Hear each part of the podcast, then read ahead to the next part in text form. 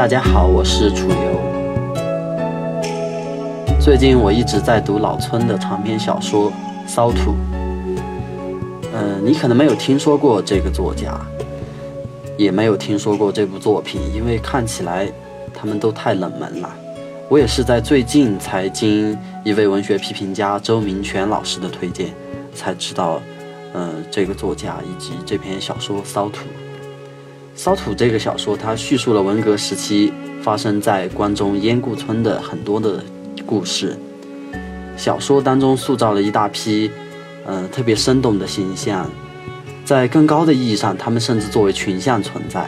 你如果有在小说中找主角的习惯，你会很惊讶地发现，他们每一个都可以是主角。在这些人物的背后，读完以后，我就深刻地感觉到作家他那种深沉的历史眼光。他在写历史，尤其是文革这段历史，但是他又不深陷在对历史的价值评判当中。他写人物，但不张皮人物，字里行间都有一种十分超脱的博大的悲悯情怀。我说到这里，你可能会隐隐约约地想起陈忠实的《白鹿原》那部小说，也是我特别喜欢那部小说。当时在大学里面，我花了整整一个星期看完那那部小说。但是《骚土》和《白鹿原》它又是大不相同的，除了在历史跨度的不同、语言风格的不同等方面吧，最明显的应该是《骚土》它。区别于所有当代小说的地方，甚至可以这样说，正在于它用的写作方式，它是古典小说的那一套，他用了古典小说的意蕴、古典小说的叙事方式以及古典小说的语言质感。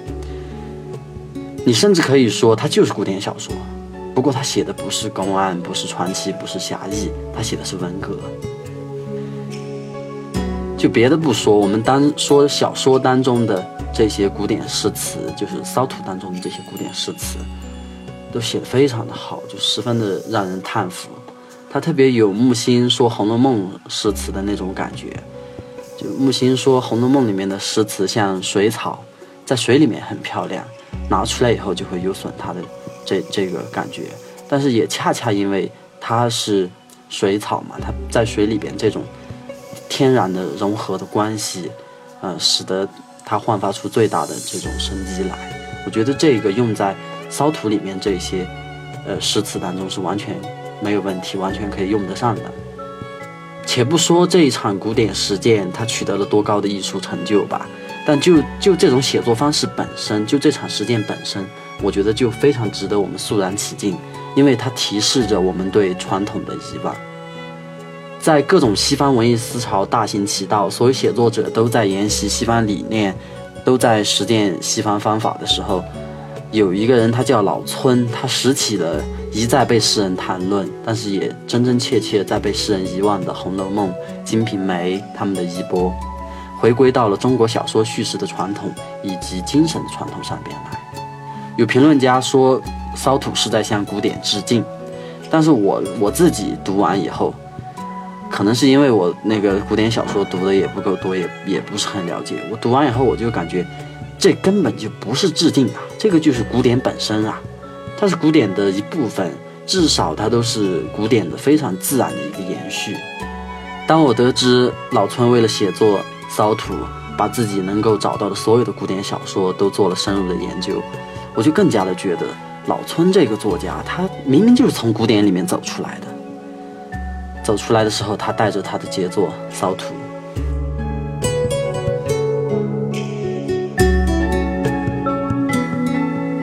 说了半天，这个老村究竟是什么人呢？我之所以没有一上来就跟大家介绍，也是不想造成一种先入为主的感觉。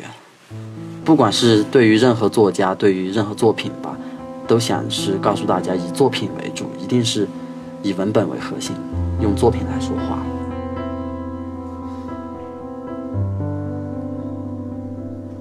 老村原名蔡通海，陕西渭北澄城人。二十世纪九十年代初的时候，老村以创作乡土小说而，呃，步入文坛。九三年的时候，《骚土》出版，但是由于政治文化等多方面的原因吧，当时出版的《骚土》就受到了书商的删减和一些涂抹。最后这个骚土居然成了一本极其糟糕的书，成了一本黄书。老村也因此就背上了国内制造黄书的代表作家的骂名。他回到家乡，家乡的人甚至就说他写黄书的人回来啦。有一次，他朋友邀请他到云南参加一个作家笔会，没想到在笔会上边有一位军旅老作家就当众斥责他说：“嗯，你这个骚土写的骚得很啊，你这样的人有什么资格参加我们的笔会？”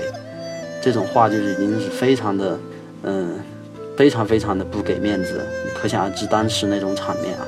老村他提着包转身就走了。老村说：“骚土是他的文学使命，是他对中国古典小说传统的一个担当。但是骚土对于他个人的命运，却无疑是一场灾难。”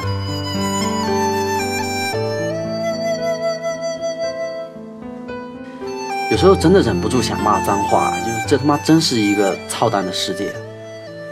这么好的作品，就是在。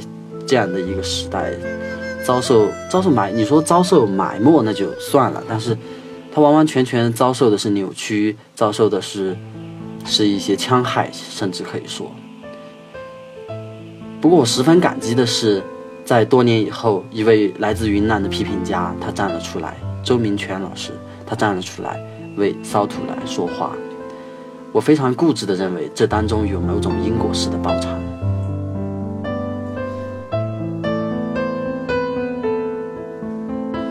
读完骚土之后，我也自己做了很多的思考。在思考的过程当中，我当然要去借鉴别人的一些看法，于是我就上网去搜一些评论文章。无意中，我看到老村接受自己家乡澄城县电视台一个栏目叫《澄城人》的这么个栏目的采访，我备受感动。看了以后，这个县级电视台，它在。提问啊，简洁主持，甚至是基础的录音上面，它其实都存在诸多的问题。我这样一个呃电视的门外汉，我都能够看出来这些问题。但是也很奇怪，就是这些问题，它鬼使神差的让我感觉感觉到一种亲切感，就那种一切都是那么的笨拙幼稚，但是又非常的元气淋漓，恰恰与老村笔下的那个世界就那么的通融，那么的贴切。而老村他本人在那个视频访谈当中也流露出得以见到家乡人的那种非常平实的欢喜，他毫不吝惜词句去夸赞家乡人心向文明与进步，他直言对家乡土地热切的依恋。我觉得他那种依恋都已经到了生理的层面了。他说他在创作的时候，经常会感觉到创作受到了一个瓶颈期嘛。感到很难的时候，他就会回到家乡去，到那片土地上去一段时间。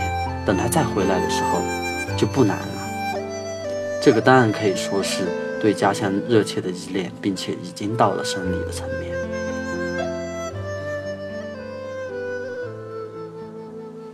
谈到他的写作当年不被家乡人所理解，老村非常耐心的去解释为什么会造成这一切。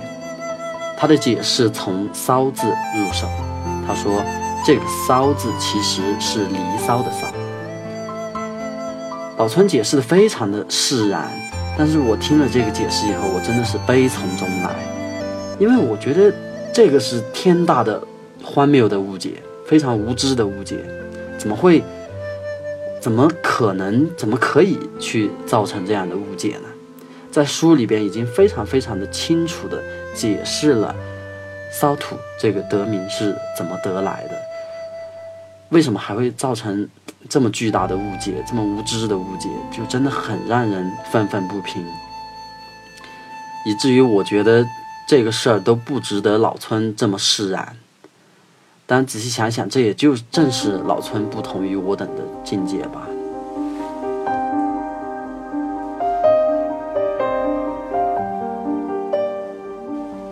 除了作家的身份，老村还是著名的画家。对于绘画，他有着对于文学那样一样的执着。对于绘画，他说：“不做就不做，要做就朝着一流的方向努力。”面对镜头，老村谈到未来的打算，说想把自己的画留一批给家乡。说这是他对土地的感恩。他说这话的时候，就是整个人的状态啊就被调动起来，可能他的记忆回到了家乡，联想起很多事情吧，这个是我的臆想啊。因为他话都没说完，他就哽咽了起来。他旋即抬起手来，扭过头去掩着面。很有意思的是，县电视台非常慌乱地把这个我认为很可贵的镜头切走了。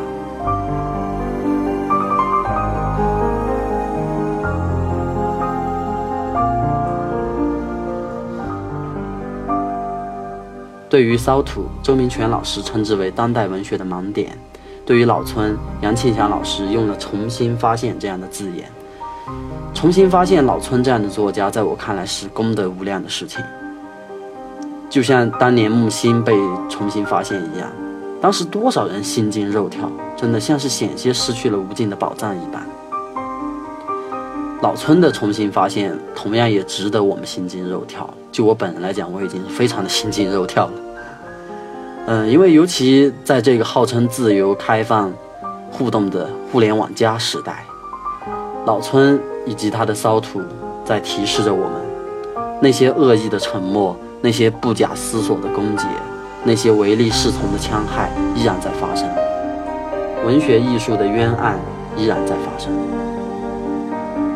面对一位好作家、一部好作品，我们既然都是睁眼瞎，我觉得这个时代要为这种睁眼瞎来负责任，我们每一个人也都要为这种睁眼瞎负责任。